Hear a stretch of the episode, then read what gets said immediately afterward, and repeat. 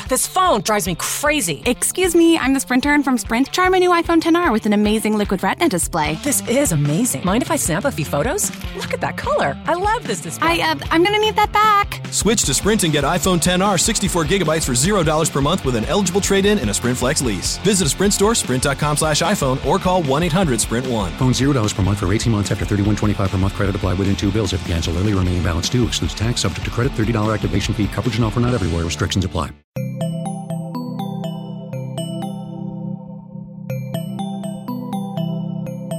Bienvenidos a posta.fm, Radio from the Future.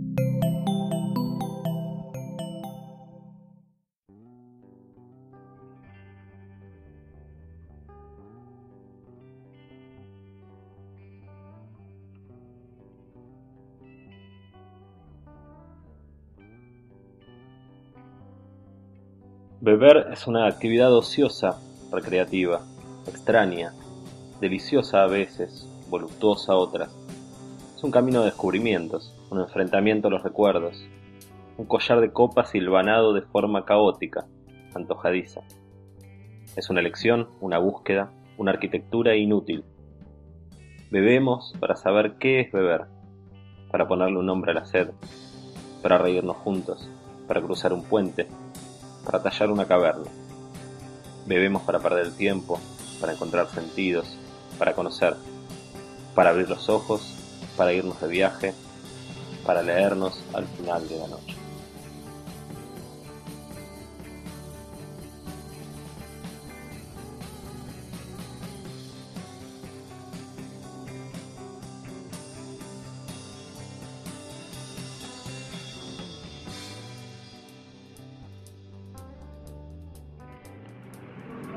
Estoy acá con un amigo, un gran bebedor, una persona de la cual he aprendido mucho sobre, sobre bebidas y sobre el beber, y por eso es nuestro primer invitado en beber, que es el señor Guillermo Blumenkamp. No sé si tiene segundo nombre. Federico. Federico. Bien. Pomposo nombre germano. Hermoso, hermoso. Me dijiste además tener, bueno, apellido alemán, Obvio. eh, inspiración berlinesa también para, para tu bar. Así es. Pero más allá del bar, que es un bar eh, amado en Buenos Aires, por lo menos por mí, es uno de los bares preferidos y para mí de los mejores, eh, y con la mejor carta de cócteles de Buenos Aires, sin duda. Estamos acá con Guillermo por su historia de vida y por, y por ser una persona, un, un reivindicador de alguna manera para mí de lo que es el, el beber, digamos, como experiencia, como Salud. como Brindemos. para eso estamos acá en Panevan, que es un lugar de Palermo en el cual se, se ve muy rico, se atiende muy bien, se encuentran cosas muy ricas. Muy luminoso, muchos vinos. Hermoso. Y sencillamente quería empezar con una pregunta que me iba a dejar para el final, pero va a ser la primera, que es ¿por qué bebés? Primero, salud. ya que dice la pregunta, acota eso, estamos tomando un Riesling de Canale, maravilloso. Voy a contar, respondértelo de dos formas. Una de la manera sencilla, que es lo que siempre digo y lo que Doppel es. Eh, tengo sed. Me levanto con sed y me acuesto con sed. Y a veces cuando uno dice esto asusta a la gente, ¿sabes? El que tiene sed, como la novela de, de Castillo. Así es. Y esto asusta si leíste la novela de Castillo porque se relaciona con, con el alcoholismo. Y yo no creo ser alcohólico. Y dije no creo porque para eso me debería someter a un profesional a que me lo responda. Pero la realidad es que tengo sed. Tengo sed todo el día. Yo no tomo gaseosas. No tomo limonadas. Tomo agua. Y bebo todo el día. Voy a... Ayer. Vamos a hablar de ayer. Ayer, eh, cuando me levanté, eh, me fui a tomar un café. Después de tomar un café, que me lo tomé alrededor de las doce y pico del mediodía, más tarde me encontré con un amigo y me tomé un vino. Ya eran las dos de la tarde. Cuando llegué al bar, debo haberme tomado unos cuatro o cinco tragos. Visité a una persona después de eso y me tomé una cerveza. Eh, me hice un Negroni y llegué a mi casa y eran las tres y pico de la mañana y me abrí otra cerveza. Eh, la cerveza que me abrí en casa es la, la- la berlina, la berlina eh, colonia suiza, La colonia suiza que tiene tiene- vallas de negro, que es una locura. Y yo no lo cuento esto como una anécdota, lo cuento porque realmente me dan ganas de disfrutar del momento y creo que el beber es una comunión que cuando, cuando uno está con una persona lo hace todavía mucho más agradable, más placentero. Digo, existen el café para qué existe, el café para qué está, el café está para, para reunirse. Uno cuando va a tomar un café y se reúne, se puede reunir con cualquiera. Se puede reunir para- con un amigo de toda la vida, se puede reunir con una persona que necesita hablar con vos, se puede reunir con un vecino por una reunión de consorcio. Se- El un café además está, cuando uno estudia Europa del Este, digo, Ujú. Viena, donde Sí. se desarrolló el café, El origen, sí. la relación entre el café y las discusiones políticas, por ejemplo, de esa época, es una relación muy íntima con lo que era también la vida de los bares, la discusión política, y obviamente que tiene que ver con los efectos del café, digamos. Obvio. O sea, como el mate tiene otra dinámica y otra lógica que también tiene ciertos efectos Obvio. que, que- que- marcan esto, pero tiene que ver también con eso, con, con el sabor, placer y también con ciertos efectos que tiene la bebida. Vos tenés como un registro de, de cuándo na- nació esta sed, digamos, tu vida, digamos, o sea, cómo te gusta beber, con Sí. quién. Sí, yo tengo un registro. Eh, el registro surgió en los mediodías de los domingos cuando mi papá hacía el asado. Mi papá no era un, un gran asador, pero le ponían mucho amor y era esos asados boutique, ¿viste? Y él compraba, era muy loco porque trenzaba, trenzaba los chinchulines, compraba queradillas, cocinaba la ubre. Entonces era un, un asado divino, increíble. Tu padre, Mi origen padre. alemán, ¿Eh? origen alemán, De, de, de hijos alemanes. de hijos alemanes. es. O sea que Y no era, un, no era un gran asador desde el punto de vista del fuego, pero cuidaba tanto los detalles que fue aprendiendo a hacerlo cada vez mejor. Y lo que te cuento, tenía un gusto particular por lo que comíamos. Tripa gorda, era, era un asado pesado, ¿no? Y a mí me fascinaba porque mientras que mi papá hacía el asado en el fondo, mi mamá lo miraba desde la ventana de la cocina eh, y mamá preparaba el aperitivo. Y preparaba dos aperitivos, no, no tres, no cuatro, no cinco, no seis. Compraba, hacía dos aperitivos y en casa nunca faltaron las dos bebidas que te voy a decir. El, el vermú bianco y el seco, no el rosso, no se tomaba tanto rosso en casa. Eh, y el gansi. Mi vieja preparaba, cuando preparaba, los preparaba los dos de la misma forma. Los dos estaban coronados con azúcar, en vaso largo. Los dos llevaban limón, los dos llevaban un golpe de soda. Si era bianco, si era, si era, si era gancia o si era eh, cinzano dry, ¿me entendés? Y era una maravilla. Y a mí me volvía loco. Yo durante, después de eso, durante mi adolescencia, fui un gran bebedor de gin porque a mí me gustaba mucho el tema del el, el, el vermú bianco y la tónica hasta que descubrí el gin. Gin según el bianco, las Así es. hierbas Ajá, están presentes así en es. ambos, la continuidad. Sí, sí. Pero ahí nació el beber. Yo esperaba ansioso y empecé a, a- cuando, cuando muchas veces mi mamá se saltaba, cuando hacían pastas, se saltaba los aperitivos. Y yo no entendía, porque claro, porque con mi hijo estaba en el fondo, ahora era con mi madre la que cocinaba cuando las pastas. Entonces mi mamá ya no se cargaba del aperitivo y mi padre no lo preparaba. Entonces yo me empezaba a poner ansioso por la falta de esa rutina, de ese momento. Hasta que eh, empecé a reclamarlo cuando tuve edad y entonces volvió el aperitivo también cuando había pastas. Este es un paso también cuando uno empieza, digamos, a, desde el momento que te lo preparan a que uno empieza a salir a bares. ¿Cómo fue ese paso para vos? ¿Dónde fue? ¿Dónde estabas? ¿Dónde- Eh, bueno, yo pertenezco, tengo 44 años y pertenezco a otra Buenos Aires. Digo, he conocido, he visto con alrededor de unas 50, 70 personas a lo redondo de Ricota del Cemento. Entonces, la Buenos Aires era otra. Cuando uno tomaba un aperitivo, realmente tomaba, un aperitivo era acompañado con muchas veces con un pebete de salame y queso, eh, una picada. No había tantos lugares gourmet y tantas opciones como hay hoy. Realmente yo conozco eh, a. Pero mi, verdadera, mi verdadero conocimiento, y tuve la suerte, por cómo se dio mi vida laboral, respecto a la bebida y de conocer el Buenos Aires profundo, tiene que ver con que yo fui viajante, yo fui vendedor. Entonces vos tenés un Viajante, viajante. o sea, Así es. Recorrer Así es, recorrer, recorrer. Mucho yo tenía, en un principio tuve la mitad de la, de la capital federal y toda la zona sur de la provincia de Buenos Aires hasta La Plata, Berizo, etc. Eh, posterior a eso, y ya con los años, tuve un gerenciamiento del interior del país, con lo cual viajé mucho. Pero en esa época, cuando uno iba y salía a comer al mediodía, no había ni, ni- ni estas cadenas como Piacere, ni, ni, ni Panelvino, ni nada de todo esto maravilloso que existe hoy. En realidad, antes existía la minuta, y la fonda, y el café, y el sándwich de jamón y queso y un poco de manteca, ¿entendés? O sea, era eso. Y cuando estabas contento porque la cifra se hacía y te juntabas con un par de vendedores, y yo era el más joven de mi generación, cuando todavía yo fui el, que algún momento después, antes éramos vendedores, y en algún momento en mi tarjeta empezó a decir Key Account Manager, porque llegaron los nuevos conceptos. Yo, ellos no tenían forma de comunicarse, yo llegué con un, con un, un, ¿no? de mensaje de texto, el teléfono gigante y después la notebook. Entonces yo vi el proceso, pero yo me crié con gente mayor y me crié con gente de- de- de- del sifón de soda y vino. Y ese gente del sifón de soda y vino y aperitivos era el cierre de ventas, nos íbamos a beber. Y te puedo verlo, íbamos al Oviedo, eh, íbamos a- en, en el centro, digo, yo pertenezco a esa generación que también para celebrar nos íbamos a Colmena a darnos unos masajes, o sea, la realidad es esa.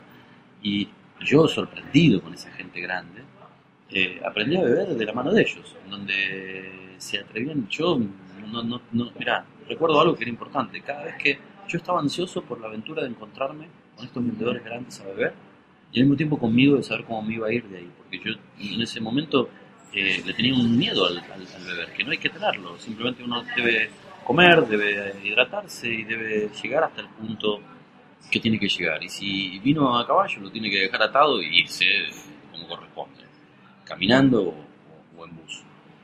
Eh, digo, no había tantos taxis tampoco en ese momento.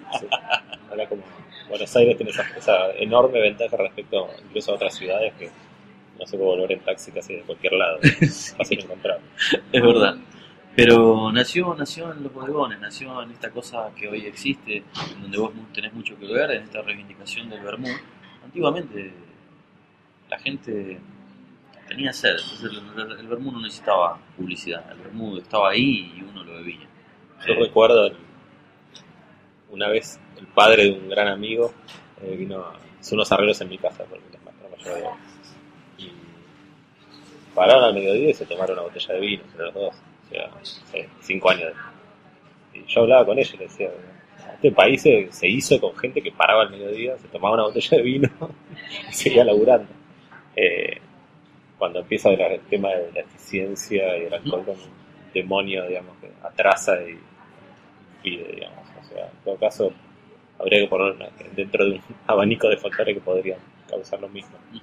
Eh, pero es además lo que, lo que la sensación mía es que eso daba un, un recorrido de experiencia de bebidas que vos llegabas a, a un lugar, a otro lugar, eh, con un recorrido, con esto, con el paladar formado, con distintas experiencias. Digo, cuando vos, y- y esto es una pregunta, cuando vos te, te contactaste con, digamos, la coctelería, como un lugar que uno notaba que seguramente que era algo que era otro ámbito y había pasaba otra cosa, había igual cierta continuidad en esto.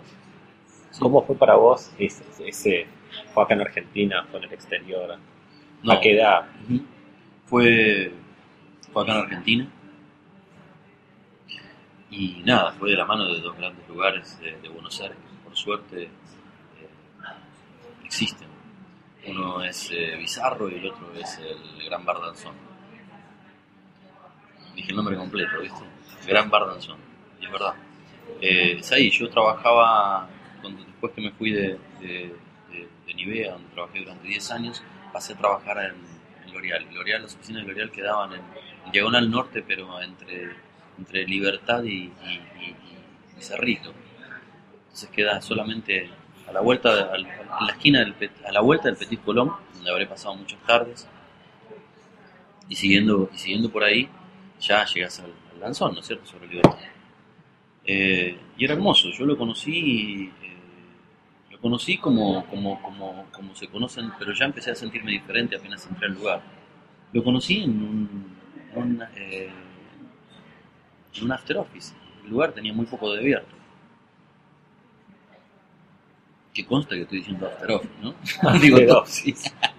Hace poco me llamó alguien y me dijo, estoy haciendo una nota sobre la vuelta del after office. Era como, ¿No podríamos usar otra palabra? Bueno, pero era eso. Y, y yo entré y aluciné. Una bandita de jazz sonando, un lugar que, que, que yo ya había viajado a- había viajado afuera, pero nunca había estado en un lugar importante. Entonces, cuando vos entras ahí y ves, te, te imaginás, tu mente imagina un lugar importante, un lugar, un lugar del mundo. No, no, no, no, no, no, no imaginás eh, que te vas a encontrar subiendo una escalera con eso. Ya todo era diferente, las velas esperándote, los aromas. Hay pocos lugares que, que uno recuerda toda la vida la primera vez que entró. Creo que son lugares que, no solo por el valor que tiene el lugar, creo que el Danzón ah, para mí fue uno, Ujú. eh, sino es cuando se combina el- lo, que, genera el lugar con el momento de la vida de uno. Obvio. Para mí, entrar al danzón y el perfume que tenga ese danzón, perfume, digamos, o sea, podríamos hasta describir con alguien que la primera vez que entré, la semana atrás, la forma que estaba iluminada la barra, el lugar que ocupaba la barra y lo que significaba sentarse ahí, el tipo de la persona como venía vestida a atenderte, el protocolo que tenía para servirte, en el momento que yo descubrí que yo no era tan joven, tendría unos 25, 24, 25 años, no me lo olvido más. O sea, uno sentía que estaba entrando a un universo distinto, que era a la vez fascinante, atractivo, mágico, atemorizante, o sea, Todo. querías enamo- enamorado de eso, querías enamorarte, digamos, de, o sea, querías- era una cosa No, no, era un viaje. mágica. Creo que a uno le pasa, le pasa con una película que uno vio en la infancia en determinada edad, porque viste, no sé, cuenta conmigo o el padrino, Sí, sí, sí, sí, sí, sí. que te quedan para siempre, porque es ese cruce entre tu momento y eso que está pasando. Eh, creo que el, el danzón es eh, la, la diapositiva y la postal de mucho. Porque es eso, es una imagen que se te queda grabada. Eh, y mirá qué curioso, vos me preguntaste dónde comencé yo te contaba como viajante en los bares, en la- en la- en las fondas, eh, minuteras, en los cierres de ventas tomando algo. Muchas gracias. Y qué curioso, porque esa formación primaria en casa, esa segunda formación con personas mucho más grandes que yo, cuando yo entré en Lanzón por primera vez, esto no me lo olvido, Martín, yo iba, como te dije, en un after office, en un conjunto de grupo de, payasos de oficina, ¿viste? El boludo de venta con el gil de marketing. Y cuando entramos, apenas nos empezaron a sentar y ubicar en el salón, yo dije, yo ahora vuelvo. Me fui a la barra. Y mi primer bebida fue en la barra, no fue con mi- resto de mis compañeros. Yo tenía ansiedad, veía todo eso iluminado y decía, ¿qué es esta mierda? ¿Entendés? Y aparte de sorprender por pelotudeces, empezaba a acariciar la barra viendo que las luces salían de unos agujeritos. Vos decís, ¿qué Sí. carajo es esto? ¿Me entendés? Decís, pensar que todo eso fue hecho de una manera muy sencilla y para vos es un viaje cósmico, ¿no? Es una cosa increíble. Pero yo aluciné. Y, y para y, y además también vale aclarar, digo, muchas veces escucho y, y dicen, no, porque el bizarro viejo, no, porque, por favor, el bizarro viejo, el bizarro nuevo, todos eran alucinantes. Yo sigo, Uno, sigo uno, creció y uno empieza como a, Ya tener está. otras Pero experiencias. era un viaje, eso era un viaje. Digo, ¿qué es Mundo Bizarro? Por favor, yo cada vez. Imagínate que además yo viajo en moto y cuando llego a Bizarro paro en moto. O sea que si no hay nada más carretero que eso, ¿me entendés? Que entrar a Bizarro con el casco en la mano es maravilloso. Y ver es, o- hoy, vamos a hablar del Bizarro de hoy, ese pool dance, el, el, el palo ahí, el pájaro volando, lo que sea, es una locura. Es una locura, para mí es un viaje. Y hay algo que Pablo con- también y habla mucho de la Pa- y con- tensión. sí, y con Pablo, y con Pablo todavía. Y Pablo siempre habla mucho de. No habla, lo hace, digamos, de la, de la forma que te atiende, que te hace sentir. Que es algo que tenía mucho esa, esa escuela de bartender que le daba mucha importancia. Porque yo creo que en esa, en esa, en esa generación era muy claro que había una, un placer, un, un placer por el descubrimiento de algo nuevo y una fascinación por, por vos ibas en ese momento a la barra, te sentabas y todos se, se morían de ganas de, de atender. Obvio. Los, los chicos más Obvio. jóvenes no recuerdan lo que estuvimos en una barra hace muchos años, que a vos estabas, se sentaba gente a la barra, se acercaba, lo veías de lejos, le hacías caras para que se acerque a la barra, porque no era como hoy que cualquier boludo abre un lugar y se y la gente va, digamos. O sea, atraer a una persona a la barra era un desafío y vos te morías. Y si esa persona te preparaba un Manhattan, vos eras el tipo más feliz del mundo y te entregabas al servicio por esa persona porque era lo mejor que te podía pasar porque vos estabas fascinado con lo que estabas haciendo y no mejor que alguien que sea cómplice de eso. ¿Vos te imaginas las bolas? Las bolas, ¿eh? Hace tantos años atrás. Cuando hoy todavía el argentino, el argentino es pedante, el argentino no se abre a los nuevos sabores en términos generales, le cuesta experimentar. Pero esto está cambiando, pero le cuesta. Y quiere la zona de confort y te pide lo mismo. ¿Vos te imaginas a, Pablo, a Tato, a Inés, eh, atendiendo gente en esa época tenías que tener pero una coraza, una cosa increíble, porque ellos estaban haciendo algo mágico que si hoy todavía cuesta que se entienda, imagínate lo que era en esa época. Increíble, increíble. Yo digo, esto es para todas las nuevas generaciones inspirador en decir, puta, eso era realmente eh, eh, Magallanes, ¿me entendés? Darwinesco, eh, eh, digo, profundidad de querer cambiar la cosa y de llegar a un lugar en donde todos no sabías dónde ibas a terminar, era increíble. Esa gente hizo, hizo patria a la hora de beber. Sí. Sí. ¿Qué tenés, digamos, me gustaría un poco, yo a veces creo que uno va, encuentra bebidas que han marcado distintos momentos de tu vida. Como puede ser que hablabas del aperitivo cuando eras, cuando empezaste a tomar, o, o Sí. cuando empezaste a tomar cócteles otra, o el whisky, además. Sí. ¿Tenés momentos así de tu vida, etapas Sí. de tu vida relacionadas a distintas tengo bebidas? claros. Yo tengo bebidas fetiches que fueron acompañándome en el, en el recurso de mi vida ya cuando empecé a pedirlas y además viviendo solo, me fui a vivir solo a los 21 años, por lo cual ya me empecé a comprar mis propias cosas en casa. Y este amor por la, más allá de que yo era un muchachito creciendo en una multinacional, la realidad era que eh, este tema por la coctelería, antes de abrir yo Doppel y antes de decidir de abrir Doppel, yo ya tenía libros de coctelería en casa. Eh, digo, yo cuando vos te empecé a conocer, estaba todavía esto estaba en auge y, y- al tiempo conocí tu casa y todavía no, no- ni, ni escribías tanto sobre coctelería ni nada y tu casa era un problema. O sea, tu casa era un problema. Y tenías una barra enorme. Sí, sí. Eh, entonces digo, esto nace de antes. Y en, y en mi y en mi caso, eh, la primera bebida fue, como te dije, fue el, el, el, el Cinzano, el martini seco. Eh, es lo que más me gustaba y era lo que más me gustaba pedir. Entonces yo iba, nada, me sentía importante estando en algún lugar y pidiéndolo. Con limón, golpe de soda, la soda aparte, por favor, ¿me entendés? Un vaso largo. Eh, era maravilloso, me fascinaba. Ya había, ahí, había descartado el azúcar de mi madre, ya no la quería más coronado el vaso. Después de eso apareció el gin tonic, y apareció el gin, y ya cuando, como yo viajaba, tenía, tenía esa suerte, ya era buscar eh, el cambiar y la etiqueta y sentir más importante. En esa época, el gusto después fue cambiando, pero en esa época, si bien los probé todos, los que había en ese momento, el Tanqueray era uno de mis favoritos a la hora de tomar un gin tonic. Eh, digo, hoy, no sé, hablo de Doppel, en Doppel a la hora de preparar un gin tonic nosotros no tenemos corte y ningún bar, ¿no? es el único bar que no tiene corte y nosotros lo preparamos con Bombay. Pero en esa época me gustaba, me gustaba más seco. Me gustaba más seco y eso, qué sé yo, nada, me formó el paladar. No lo quería tan en el botánico eh, lindo, lo quería un poco más severo.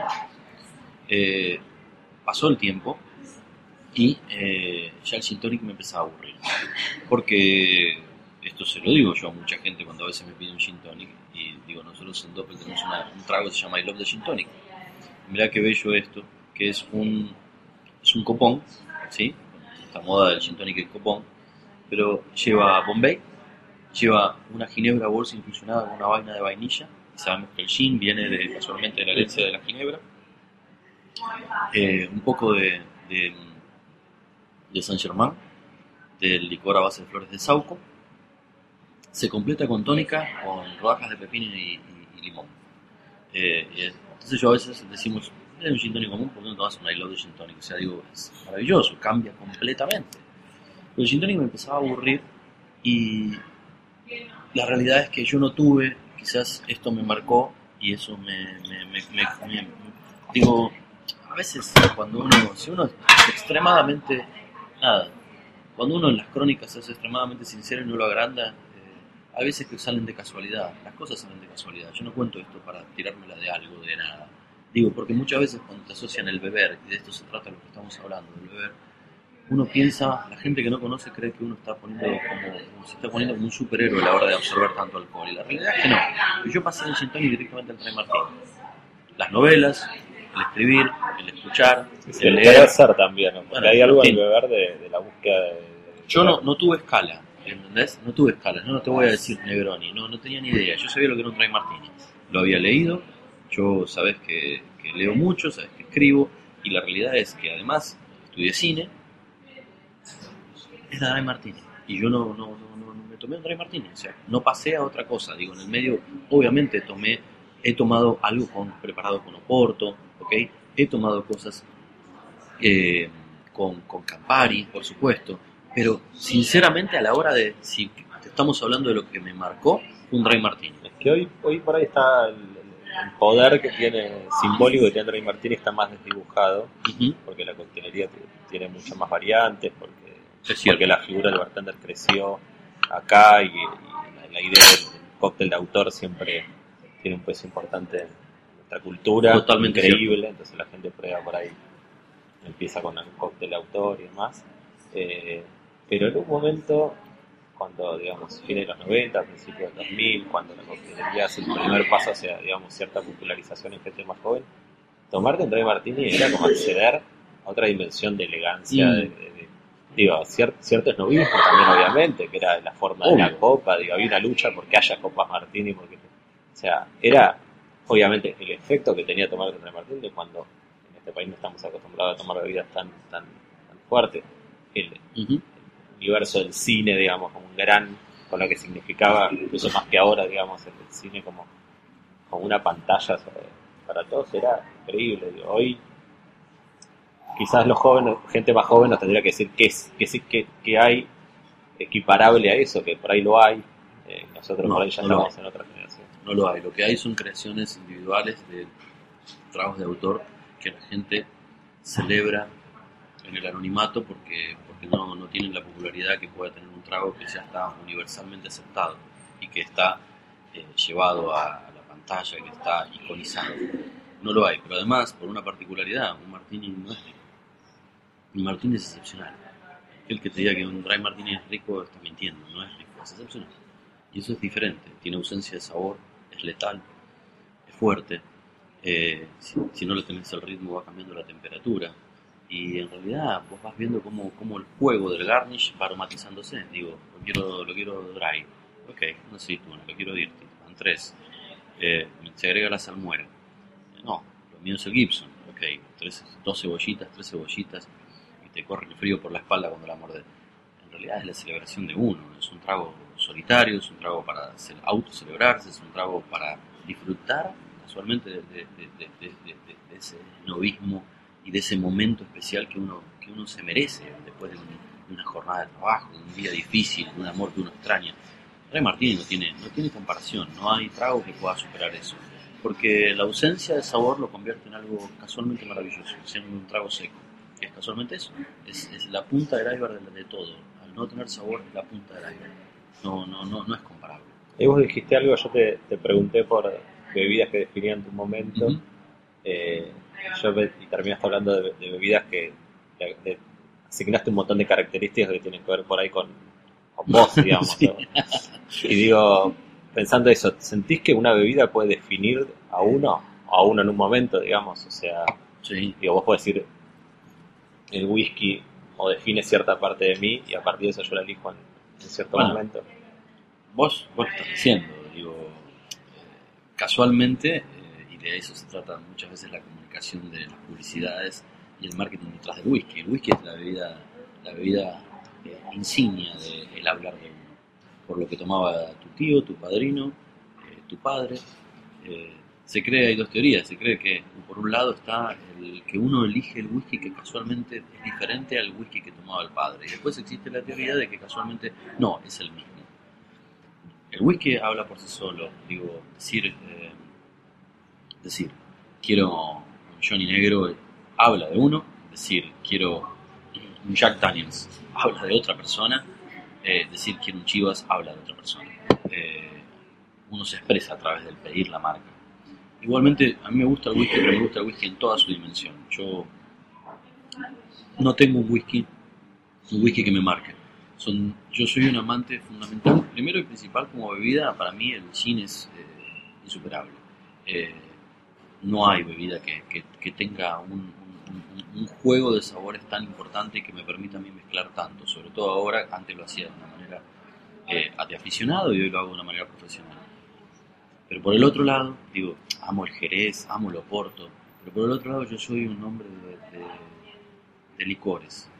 A mí me gustan los licores, me vuelven loco. Eh, digo, tomarme un, chartreuse, eh, a mí me enferman la cabeza. Yo, son las grandes bebidas porque cuando además, y esto es también para la gente que lo vaya descubriendo, Tiene es- una gran historia en nuestro país y uf, enorme. No, Argentina pero es un país pero gran tomador de licores. Nuestros, nuestros padres tomaban mucho más licores de lo que se toma hoy en día. En los cócteles, en la coctelería argentina Todo, clásica, todo. tiene una presencia importantísima. Total, total.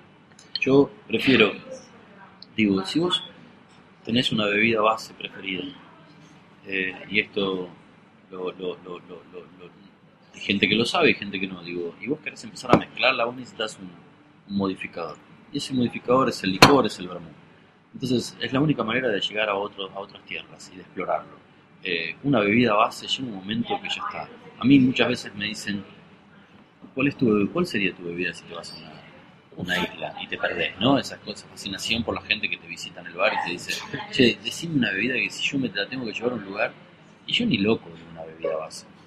Martín, yo me llevaría, me llevaría un vino, me llevaría una cerveza o me llevaría un licor, porque de alguna manera u otra voy a, voy, a- voy a- verde. voy a buscar, claro, un Chartreuse verde para que de alguna manera, raspando un poco de coco y haciendo otra cosa, voy a lograr la manera de combinarlo, ¿me entendés? O de filtrar la sal del mar. Pero me parece aburrido tomar siempre una- la bebida base como tal. Eh, hay que explorar nuevos sabores y las nuevas formas de subirte a un barco, de viajar, y casualmente es eso, los licores. Eh, digo, hay tantas cosas nacidas en, en, en, en- en- en- en- en el Caribe, en, Asia, tantos licores hechos a base de semillas, almendras, eh, de, de cocinados, que son terribles. Y eso es lo más fantástico. Yo digo, yo soy, yo me tomo un marrasquino. Yo cierro muchas veces la noche tomando un marrasquino. Con eso creo que te digo todo, ¿no? Un, un- un- un- un licor aguardientoso a base de, de cereza.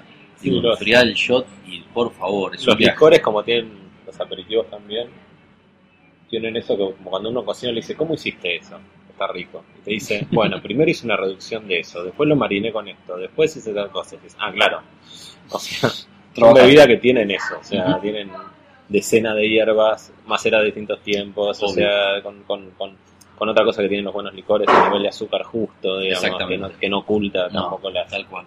la- la- las, las aristas que tiene eso es- son, son maravillosas. Recién dijiste del- de la gente que viene al, al bar, Ajá. pero me interesa tu experiencia como, como bebedor. ¿Qué significaron los bares para vos en, en tu vida? ¿Y, y- y qué bares recordás eh, como importantes, por alguna razón, grande o pequeña? Ujú. Eh, Más allá de los que ya hablamos. ¿no? Que- más allá de los que ya hablamos, que son icónicos en, en- en- en Buenos Aires y en mi vida. Y yo, cuando, si vamos a hablar de, de lugares y de bares y, y- y- y- de cómo me marcaron y por qué, eh, quiero llegar a los tiempos actuales, porque yo, yo estoy vivo, ¿entendés? Esa es la cosa que me siguen transformando. Así que, como bebedor, yo hoy sigo yendo a lugares que me vuelven loco. Y voy a nombrarte cosas variadas que me parecieron en los últimos tiempos preciosas de descubrir en distintas circunstancias. A mí me gusta mucho, voy a nombrarte porque la gente necesita, necesita investigar, necesita salir y si va a un lugar, que es el lugar y la zona de confort de uno, necesita indagar nuevos lugares para, para, para, aprender, para, para comparar, para, para volverle al lugar donde uno estaba. Digo, una cosa es ser fiel en, ser fiel en, en el matrimonio y otra cosa es ser fiel a nivel del bar. En el bar no hay que ser fiel, en el bar hay que ser totalmente infiel. ¿ok? La promiscuidad en el bar hace casualmente el conocimiento, el aprendizaje. Eh, yo estoy, yo estoy, no casualmente estoy en, en. Yo vengo de Quilmes, mi familia es eh, eh, crecida en Doxú y elegí San Telmo porque yo pasé muchos años en esa plaza en los primeros tiempos de adolescencia. Cuando uno de los lugares para mí emblemáticos, yo alquilaba las bicicletas, eh, las bicicletas para andar por Parque de Sama, es el hipopótamo. Y tiene su sidra tirada, el vermú, a mí me vuelve loco. Una traviata con jamón y queso, me sigue enfermando. Yo, cuando iba a ver, cuando iba, no es casual, cuando iba a ver locales, íbamos a ver locales en distintos lugares de Buenos Aires, terminábamos mirando locales en San Telmo, y yo, viste, con mi compañera en ese momento le decía, vamos a comer acá. Yo calculaba el horario, el mediodía, 3 de la tarde, vamos a comer acá. Otra vez acá, ¿Y ¿comemos acá? Ella no sabía, era de otra nacionalidad, y yo le hacía trampa y la llevaba al hipopótamo. A mí me enfermaba. Es la realidad. Digo, ese es un lugar que a mí me marcó, y yo lo conozco hace muchos años porque iba con mis padres, siendo de, llevamos, íbamos, íbamos, era una salida del domingo, Martín, o sea, uno terminaba de tomar mate a las 4 de la tarde y te ibas al Parque Les Ama a llevar a los chicos a andar en bicicleta, una cosa, íbamos con el Cardinal Rulemanes, y con mis primos, ¿me entendés?, a tirarnos por las rampas del Parque Les Ama. Eh, voy a alternar en tiempo y forma, a mí me vuelve loco eh, Guidos, Guidos me vuelve loco. Eh, lo adoro a él, adoro el lugar, adoro lo que él celebra. La gente no sabe, a veces creo que Guidos es el lugar, contrariamente a, eh, es el único lugar que tiene derecho a cobrar, a cobrar un cubierto. Escuchá lo que te digo, es el único fucking lugar que tiene derecho a cobrar un cubierto. Porque es una aquelarre de comida que no se puede creer, es una locura, es una cosa enferma, uno se sienta ahí y vos no sabes qué, pero tenés un pedazo de queso camembert esperándote, eh, tenés eh, una- unas bebidas y vinos increíbles, porque él se preocupa mucho por, por, tener, por tener unos grandes, unas grandes etiquetas, eh, tiene una gran barra, tiene dos personajes hermosos, eh, con el Samu a la cabeza en la barra para preparar tragos tradicionales, clásicos, eh, tiene un patio, eh, tiene spritz, celebra la italianidad al- pero extrema, el tipo se trae sus hormas de queso de afuera comprándolas con Donato, con otra gente, es un loco de la guerra, entrar ahí, comer y tomar es para mí grandioso, Eh, queda en Boulevard Cerviño, es como uno ir a invadir a, a- a ese barrio que uno no lo pisaría por ninguna razón, pero uno va ahí porque ahí está Guido, y es lo más real que le puede pasar a ese lugar. Una maravilla. Yo adoro ese lugar, me vuelve loco, me transforma. Todo. escuchar música italiana me enferma. Eh, más lugares. Hace poco conocí Nicky Hardison. El lugar es precioso, basta no, no, no, con- con- con entrar para darse cuenta y vivir la experiencia. Pero si bien es un lugar de jóvenes, es un lugar que yo lo entiendo como un lugar de jóvenes, tengo autoridad para decirlo, eh, verlo, verlo a Seba García a la cabeza con Américo y, y, y, Gonzalo. y Gonzalo Cavado, eh, a mí me llenó de placer, porque es la gente que les va a dar de beber a las próximas generaciones. Eh, y más allá de que esto no existe, esta cosa de, de no, porque las cosas deberían ser así. Digo, y créeme, si hay alguien que puede decir cómo deberían ser las cosas, soy yo hoy. Pero la realidad es que eso no existe. Las cosas se transforman, ¿entendés? Hay lugar para nuevas generaciones. Yo tengo dos bartenders que me retroalimentan todo el tiempo y que me modifican mi manera de pensar, que me enseñan, que me, llevan a otros lugares de sabor. Hoy la gente joven lo está transformando. ¿Les hace falta explorar y conocer un poco más su, propia personalidad? Obvio que sí, pues son chicos. Les falta marcar una manera de generar ese estilo de bebidas como sí lo tuvo Tato, Inés eh, y todos ellos. Claro que sí, les falta. Eh, pero, pero, pero la realidad es que eh, son buenos anfitriones. Son buenos anfitriones y eso es una de las particularidades del servicio. Eh, y no voy a nombrar a Pichín, porque no- yo no nombro a Pichín. Pero digo, sí, el servicio es importante. Eh, y es, es, es, es lo primero que uno se acerca a la hora de beber. Uno cuando uno ya empieza a saborear el trago en la boca cuando ve el entusiasmo que la persona le está poniendo. Y en ese lugar los chicos jóvenes me, me, me- me hicieron sentir eso. El otro día en eh, Jared y Anastasia Miller, que tienen un- su cuenta de Twitter que es Mixelani, que es su sello editorial, creo que pusieron una, una receta de un, creo que era un cobbler o un punch, no sé, muy vieja, debe ser, no sé, como si te dijera de Jerry Thomas o de, Ajá. o de Mediados de 1800. Sí, fines del 1800, digamos.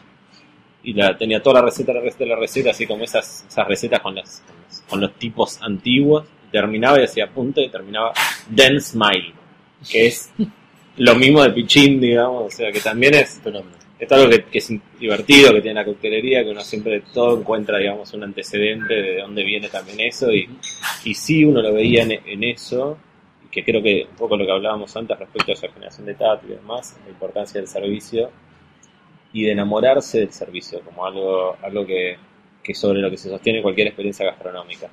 Eh, ese momento de lo que pasaba en la gastronomía era que uno sentía que estaba en una ola nueva y uno quería como contársela compartírsela, enseñársela, hacérsela descubrir a gente. Que esa es como la efervescencia que, que, que tienen eso. Cuando la cosa se transforma, es como la diferencia cuando la gente quiere estar en algo o quiere hacer algo, digamos. O sea, cuando vos querés estar en la moda, no hay, o sea, no estás involucrado de ninguna manera. Ahora, cuando vos querés hacer algo, incluso porque, porque Obvio. o sea, vos estás involucrado y participas activamente con eso.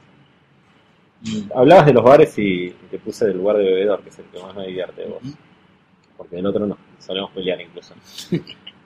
Ya no, ¿Cuál ya no. Ya no, no, es verdad, estamos en un momento. ¿Cuál sentís que es tu trabajo hoy atrás de la barra? ¿Mi trabajo detrás de la barra? Mm, interesante. Eh, hoy yo estoy en un proceso en el cual mm, mi trabajo es muchas veces la gente tiene la asociación de, mezclar el bartender con el bar y esto es lógico en mi caso no se escapa siendo el dueño y el alma mater del lugar. Yo hoy me preocupo por, por, en primer lugar, porque la gente se sienta cómoda sin la necesidad de si estoy o no estoy, si le preparo o no le preparo el trago, dándole lugar y el espacio a la nueva generación que hace las cosas 10 veces mejor que yo. Tienen más técnica, tienen más conocimiento, yo soy un mal batidor de, de cócteles. Y ahora síguelo con la mano. Pregúntale, pregúntale a Cupo, nunca me pudo enseñar. Sí, pero, pero la realidad es que yo me preocupo por la experiencia completa. Mira, hay, hay un, en Shakespeare, en, en- en Enrique V, habla, cuenta Shakespeare sobre la experiencia de eh, el ejército inglés enfrentándose a los franceses. Y cuando cuenta esta anécdota, cuenta que el, ejército- inglés estaba diezmado, que eran muy pocas cantidades de soldados y el enemigo, los franceses, eran seis veces más grandes en cantidad y estaban descansados. Y en la noche previa al combate, Enrique, eh, cuando teniendo, teniendo diezmadas sus fuerzas, muchos heridos, con la moral baja de, de- de su ejército, se mezcla entre los soldados disfrazado y se sienta a escucharlos, a beber, a beber whisky, aguardiente, a ver qué es lo que, lo que, lo que sienten, lo que les pasa, qué es lo que esperan el otro día, saber que van a perder la vida y que van a ser derrotados. Al otro día, y esto está en los anales de, de estudio, eh, Enrique da el mayor discurso motivador de la historia, ¿ok? Y el ejército inglés triunfa. Ese que está en la película, famoso que está en la película de, de Kenneth Branagh. Así es, sí, sí. Dirige Kenneth Branagh, Sí, y actúa sí, Kenneth sí, Branagh en el bosque, creo que Así están es, del ataque. sí. Y hermoso. ¿Y sabes cómo le llama Shakespeare a eso? El toque invisible de Enrique. No hay forma, Martín, no hay forma. que se caiga todo, de que yo no llegue a, todas las personas que entran a otro. Yo las celebro. Yo, yo me acerco, las toco, les hablo, les pregunto, les sirvo agua, les preparo el trago, eh, les, les- les pongo, les dedico música sabiendo que ellos no saben que se la estoy poniendo para ellos, pero se las dedico. Los toco, los acaricio, les abro la puerta, los despido. No hay forma. Tengas una energía increíble, ¿me entendés? O sea, sin droga o con la droga del alcohol soy el Neil Armstrong de la noche, ¿me entendés? Eh, esfuerzo, es eso. ¿Vos sentís que aprendiste a tomar o, o solo es como, digo, a veces uno tiende como un pensamiento este, medio positivista de, de que uno va acumulando y eso es experiencia, que eso supone un aprendizaje y el aprendizaje supone, mayor poder de, de discernimiento o demás, una, una o, es una experiencia, digamos, aleatoria y expansiva que no tiene ni conclusiones ni... Mira, yo creo que hay paladares que están formados de una manera y que se desarrollan más rápido y hay un libre albedrío que les va llevando por un terreno seguro y de suerte. Pero la realidad es que no, se aprende. Y se aprende escuchando y preguntando. Eh, casualmente, por eso digo, hay buenos lugares en donde uno puede ir, eh, no sé, tanto para ir a comer, desde, desde- estamos acá en Crisia, enfrente, o, o, o, o, o paraje Arévalo, y uno va y te dicen, mira, creo que para comer deberías tomar tal cosa, deberías tomar tal vino, deberías acompañarlo de tal manera. O con una cerveza. Eh, digo, esta panza no viene sola, soy un gran bebedor de cerveza. Digo, hemos hablado hace un segundo y ahora retomo de los bares donde voy, pero soy un hombre de pub. Yo soy un rockstar en los pubs, digo. No hay pub que a mí no me sea, vivo ahí adentro. Eh, pero sí, yo creo que se va, se va, se va aprendiendo, no, no, no es algo que te llega eh, por, por una hada madrina y la buena suerte. No, es eh, con. Digo, yo tengo la suerte, por ejemplo, yo tengo la suerte de haber compartido tus viajes. Eso me llena de orgullo y de, y de- y de- de valor afectivo. Porque cada vez que viajaste me trajiste una maldita botella. Mi llavero es. eh, la semana pasada, en- ¿sabés que acaba de entrar el Chartreuse amarillo? La semana pasada en la Doppelganga de Doppel estuvo el Tahití. El Tahití es eh, el gin, el Chartreuse amarillo, eh, ¿cómo es? Y, y jugo de limón y, y- y espumante. Ese llavero de Chartreuse amarillo me lo Te lo regalaste vos, me lo trajiste de de, Francia. Par- de París, que lo compré en un anticuario, van anticuario, en, una- en uno de esos mercados Ajá. callejeros hermosos que tiene París en, la, en el banlieue, ahí en las afueras. y vos lo y es una cosa antigua, Ajá. una cosa muy antigua que encontré, que fui solo a recorrer. Y, No, lo tengo acá, lo tengo y es esa coctelería también. Francia tiene mucha esa coctelería que usa también mucho los licores, usa Ajá. mucho las, las bebidas, que es Sí, maravilloso. Bueno, y el espumante, obviamente. obvio, obvio. Que es, bueno, nada, no lo nombramos, pero puta, yo no puedo vivir sin tomarme un espumante. Ni hablar ahora con, los, con el clima de calor. O sea, para mí es, eh, es la opción primaria eh, a la hora de empezar a beber eh, con los aperitivos y todo. Digo, dame un spritz, dame algo de eso porque me agarró sed y necesito ingerir algo rápido, voluminoso, seco, perfumado, aromático, floral y que enseguida me ponga en ese estado embriagador. Es una cosa increíble. Pero no, uno, uno aprende en función del preguntar, de la curiosidad, del gastar un poco de plata. Eh, la plata no está asociada a la que uno gana, está asociada a lo que uno tenga ganas de autocelebrarse y gastar. ¿Eh? Doppel tiene, tiene obreros reales y tiene burgueses reales, que es lo que celebra Doppel, y beben a la par. Porque a la hora del beber, el, el beber no, no tiene precio. Te transforma la vida. ¿Cómo haces para bancarte el boludo de tu jefe el otro día? ¿Es así? ¿Qué, qué cosas te dan sed ahora? ¿Qué, qué, qué bebidas, marcas, productos, etiquetas, qué situaciones, qué personas, qué experiencias, Sí, qué amores? Y, y una así para, para arrancar la sonrisa del oyente, uno diría, las mujeres jóvenes. Las mujeres jóvenes. Las mujeres jóvenes y dispuestas. Siempre me dan ganas de beber. ¿Qué te despierta la sed, digamos? Bueno, acabas de servir vino y, y acabo de ver que le queda menos de un tercio, con lo cual eh, seguramente vamos a terminar pidiendo otra cosa si uno te haces el loco, o además, eh, que yo tengo sed, vos me despertás la gana, de, por ejemplo, de beber. Vos sos un amigo que la estoy pasando bien, La amistad. Así es. Me gusta, me gusta, eh, digo, eh, soy un peligro en ese sentido, ¿sabes? Tenés que ir en un momento, tenés que sacar, decirle, bueno, ok, no, mira, me acaban de llamar, o irte a la mierda, porque si yo estoy contento, vamos a seguir destapando hasta, hasta, hasta, hasta la profundidad. Eh, sí, los amigos, eh, los amigos y la gente eh, linda, sin importar cuánto los conozco, la gente linda, esa cosa que, que vos la tocas y te transmiten paz, que te dan cariño, que son gente sensible, de buen corazón, que, que es bien hablada, educada. A mí me vuelve loco. Esa gente a mí me dan ganas de tomar, no importa. La escucho en la barra, me pongo a hablar y ya enseguida quiero, nada, la sirvo. Es así, es una locura.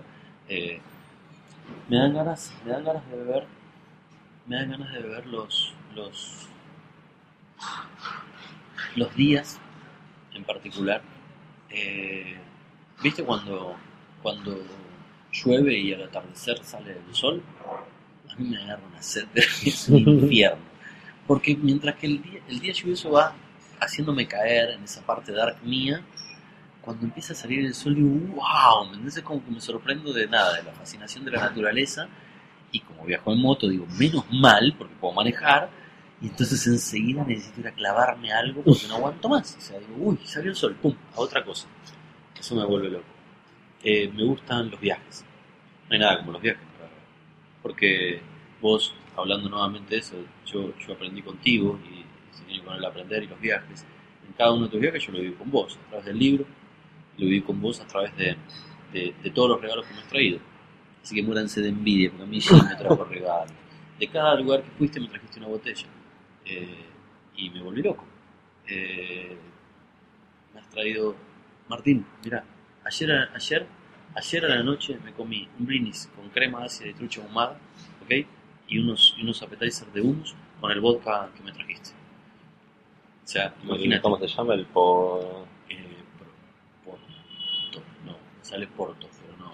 Alguna vez hablaremos Sí, sobre sí, sí, un vodka hecho con alambique de cobre tradicional, tradicional. estilado tradicional, hecho en Polonia, porque se hacía en Rusia, en Rusia lo prohibieron después de la revolución, se, se perdió esa tradición y estos tipos lo venden en Rusia, pero lo tienen que hacer, seguir haciendo en Polonia porque está prohibido y es una cosa donde uno dice es un vodka que tiene un nivel de complejidad, de sabor, de, de- alucinante y Me es queda un culito. estas cosas para descubrir de- de- del mundo de las bebidas que hoy en un, en- un mundo donde digamos los productos se repiten por todos lados no es fácil encontrar cuando uno viaja digamos no, no, esas- no, esos productos que hablan de alguna manera de una historia local de un sabor de una tradición y de, un- una experiencia Pero pensarlo de esta forma. lugar. Yo ayer a las, a las 8 de la noche estaba comiendo eso y tomándome algo, un regalo de viaje tuyo, y estaba viajando con vos. Estaba nuevamente viajando con vos. Eh, Suena gay, claro que sí, pero estaba viajando con vos a través de la sed. Y, y, y en los viajes me despiertan eso. Me despiertan eh, las mujeres, las mujeres me despiertan ganas de tomar. No, cuando una mujer no tiene sed, a mí me, me baja la libido y me pone muy nervioso. Sí, en serio. No, las voy conociendo y cuando las conozco digo, ok, ¿qué tenés? Ah, mira vos, vamos a comer. Si, no, si pido una limonada, si pido una limonada no creo que le vaya a dar una buena noche de sexo. Creo que no voy a ser el mejor amante, pero si pido otra cosa, puede ser diferente. Eh, las mujeres, la gente grande. Eh, cuando tengo la oportunidad y tengo fallecida ya en mi familia, de compartir con algún amigo que de prestado me presta su papá más grande, de prestado me presta su abuelo, él no entiende nada, ellos sí entienden, mi amigo lo entiende, eh, pero yo enseguida empiezo a comprar, a salir, a buscar o a llevar y con un entusiasmo grande empiezo a tomar porque y ellos me siguen, mi amigo no tanto, eh, porque no entiende que yo celebro a la gente que ya no tengo gente grande que uno aprende todo el tiempo eh, de mis experiencias y de todo me, me despierta el celo porque es la única forma además para mí de s- asegurarme de que no termine rápido ¿sabes? entonces con esto me quedo sé que me voy a quedar que hay una botella de vino que terminar ¿entendés?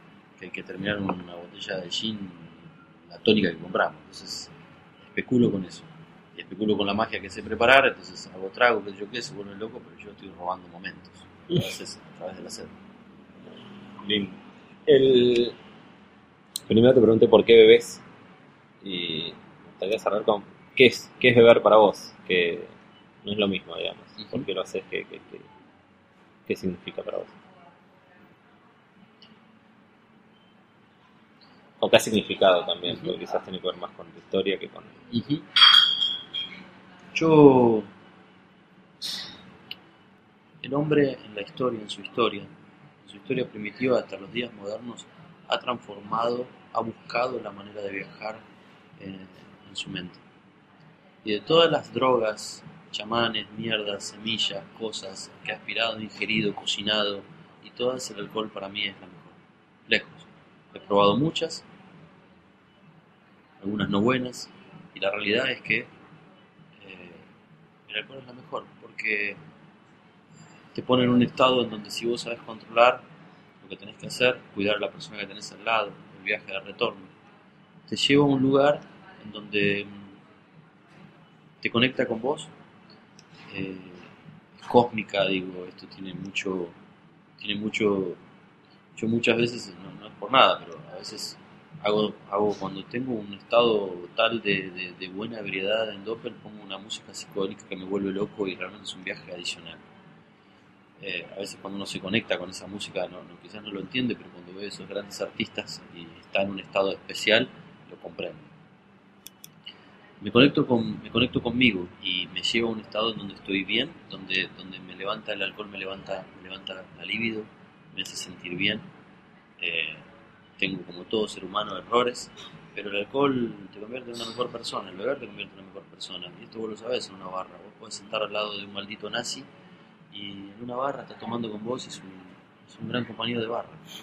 Eh, es una locura, ¿no? Pero eso lo modifica el alcohol. Eh, digo, creo que hay dos cosas que el mundo debería tener. Uno, altavoces en las calles para escuchar música y dos, eh, un rocío matinal de bebida para que todos seamos un poco mejor. El alcohol te transforma, te hace sentir bien, te conecta con uno y, y bueno, después están los problemas eh, reales pero eso ya es otra historia. A mí, a mí me, me- lleva a un lugar en donde, donde estoy conmigo y me conecto con todo lo que yo siento, pienso, quiero y extraño. Eso es.